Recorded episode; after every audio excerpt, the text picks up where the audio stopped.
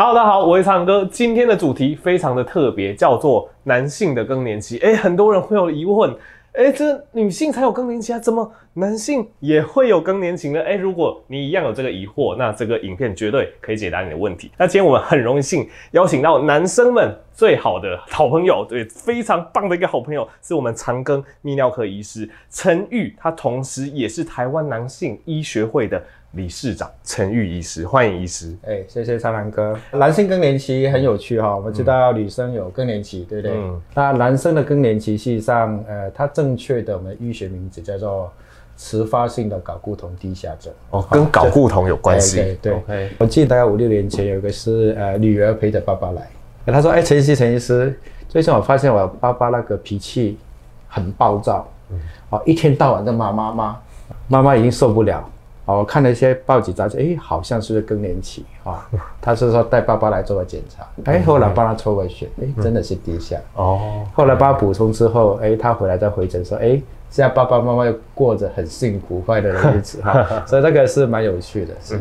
OK，那所以偷偷的跟这个镜头前面的这个老婆讲，以后这个老公啊情绪不稳，你就可以跟他说，哦，你这次更年期到了，大家要记得。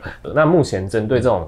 男性更年期，我们有哪些治疗的方式？请教理事长。啊、呃，实际上，呃，治疗方式很多种了哈。嗯、当然，呃，我们先回过头来说，需不需要治疗哈？嗯。睾酮低下的男生，实际上他是不喜欢去运动，不喜欢运动，对，对，因为他体力会下降，然后欲望会低落，对对对。嗯、另外，他会肥胖，嗯啊，对，肥胖不做运动会更肥胖。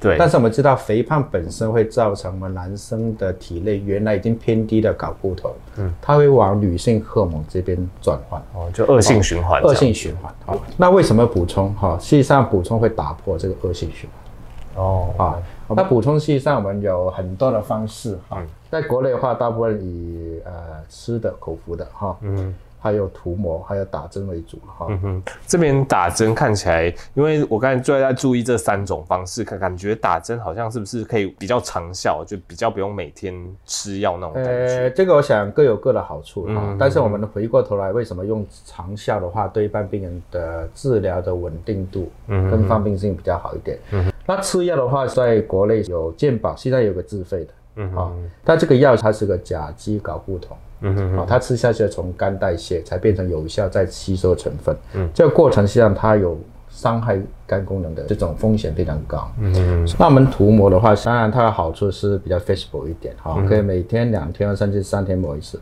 但是这个涂抹实际上，呃，一般我们教导病人涂在呃比较吸收比较好的皮肤部分，哈，啊，一定要教病人说涂完之后还是要洗个手，哈，否则它会有个问题，哈，就是说如果你涂完之后。你碰到女儿也好，或者碰到你的太太或女朋友的话，女生会被吸收哈。哦。被吸收的话，当然会有一些长毛啦，好，或者说一些长青春痘啊等等。哦。就在使用的时候，实上要比较注意一点。就是男性涂抹之后要要小心，尽量不要再去碰触。嗯，就是还是要洗其他女性洗手之后哈，不要碰触到，这样子就好。嗯。再来的话就是我们说的打针哈，打针在台湾有短效、中效跟长效都有哈。短效可能就一两个礼拜打一针哈，中效两到四个礼拜打啊。但是短效的针实际上有个问题是说，它呃最不符合我们的生理。像我们的荷蒙哈，实际上它是有个上上下下的 cycle peak，嗯，你给它很高的 peak，它没有下来上上下下这个波动的话，像我们身体的我们说接受体 receptor 是感觉不到哈，实际上它是没有功能。所以如果病人可以的话，跟医生讨论三个月。长效型的针型哦，它的方便度。嗯，后来痛一次三个月都不用再管它了。OK，因为它在血中浓度维持得非常平稳。OK，啊，以我们的临床的一些观察，还有文献的报告，嗯，实际上效果都是非常的不错。那我帮陈医师总结一下，基本上男性更年期就是睾固酮比较低下。我们在真正使用药物之前，其实我们是可以有一些自主的一些运动，或者是怎么样，我们试图去打破这个恶性循环这样子。所以运动减重之后，那我们又有在运练我们的肌肉，哎，我们睾固酮可能就会上来。那药物的话是说，哎，它可以加速打破这个恶性循环的过程。OK，那网友也会有一个天马行空的疑问啊，就会想说，哎，那如果我们多做一些，就是让我们自己这个性上面很嗨的事情啊，譬如说，就是利用。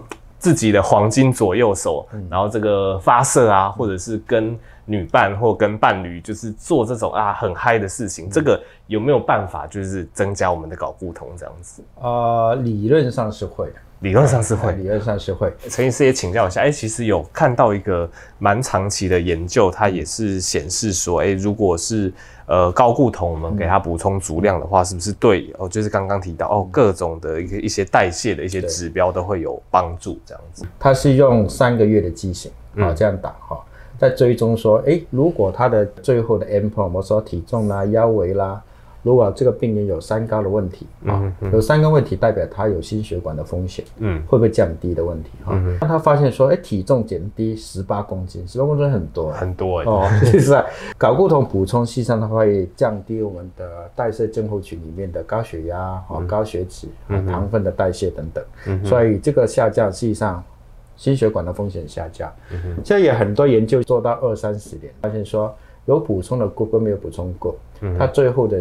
总体死亡率会比较低哈。哦，okay, 回到最后一个了哈。嗯 okay、生活品质会不会到后期？一定会的。哦、对，这个当然是我们最终都是要要求生活品质嘛。这个生活品质包括你的情绪会稳定，嗯，啊，你的工作表现变好，嗯、你的欲望很高，跟太太、女朋友的关系会比较紧密了哈。嗯、除了这个研究，现在一个最新的二零二一年发表在《Lancet》哈，像它会追踪糖尿病的高风险的病患哈，嗯、发现说，哎，高风险里面如果有搞不懂低下的人哈。有补充的话，他发生糖尿病的风险低百分之四十一哈。有风险的男生，实际上如果你搞不懂低下，更应该补充，OK，否则你以后造成糖尿病的机会高很多哈。嗯，再来的话，会不会逆转的问题哈？现在逆转实际上有十三点四的 percent 哈，病人实际上他哎，他有补充之后，有可能呃不需要再吃药等等哦。但是当然当然这个实际上我们要知道说这个是。很早期的，嗯嗯嗯，哦，刚开始的，嗯，当然已经是比较严重的糖尿病，不能期望说，哎，补充，哎，就糖尿病不见了，不会，但是它起码会让你控制的非常好。OK，那最后帮观众问个疑问，那到底要怎么检测自己？有没有睾固酮低下的这个症状呢？不然大家听完这一集，每个人都怀疑我是不是睾固酮低下 这样子。好，那这边其实有一个量表啦，这也请那个陈医师跟我们简介一下。一般来说，呃，十个问题里面哈，大家自己勾一下是跟否哈。有三个以上的问题是 positive，就怀疑啊，不一定是怀疑。三个哦，嗯。但是有两个的话，就是有一个就要怀疑哈，一个就是性欲下降。好，一个就是勃起功能下降变差哈，啊，一跟七只要有的话就要怀疑啊，其他其他话有任何三个的事，大家看一下哈，欲望下降，第二个没有活力，我们刚讲过了哈，再来的话就是体能有没有下降，啊，身高会变矮哈，我睾固酮低下男生，实际上他发现个问题，他比较容易骨质疏松，嗯，好，骨质疏松哈。那有骨质疏松的话，实际上我们知道我们的脊椎哈，实际上会比较塌陷，好，所以它表现压迫性的，压迫性，它会感觉比较矮。这东西可能大部分人感觉不出来哈，年纪大慢慢大就会哈。另外啊，第五个哈，对什么都比较没有乐趣哈，感觉哈，精神方面沮丧啊等等哈，这个讲讲讲过了啊，不是说了。另外的话，运动能力会变差啊。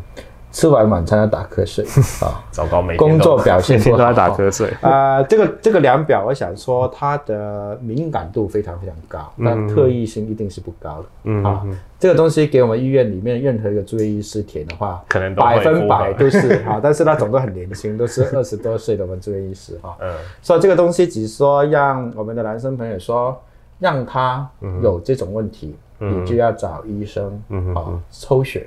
OK，抽血再确定是不是真的低，嗯、低再配合你有这个症状，啊，就可以考虑是不是要补充，大概是这个意思。OK，好的，那今天真的非常谢谢陈医师跟我们分享很多男性更年期相关的知识。那我想观众要 catch 到的重点有两个，第一个就是男性一样有更年期，不是只有女性有。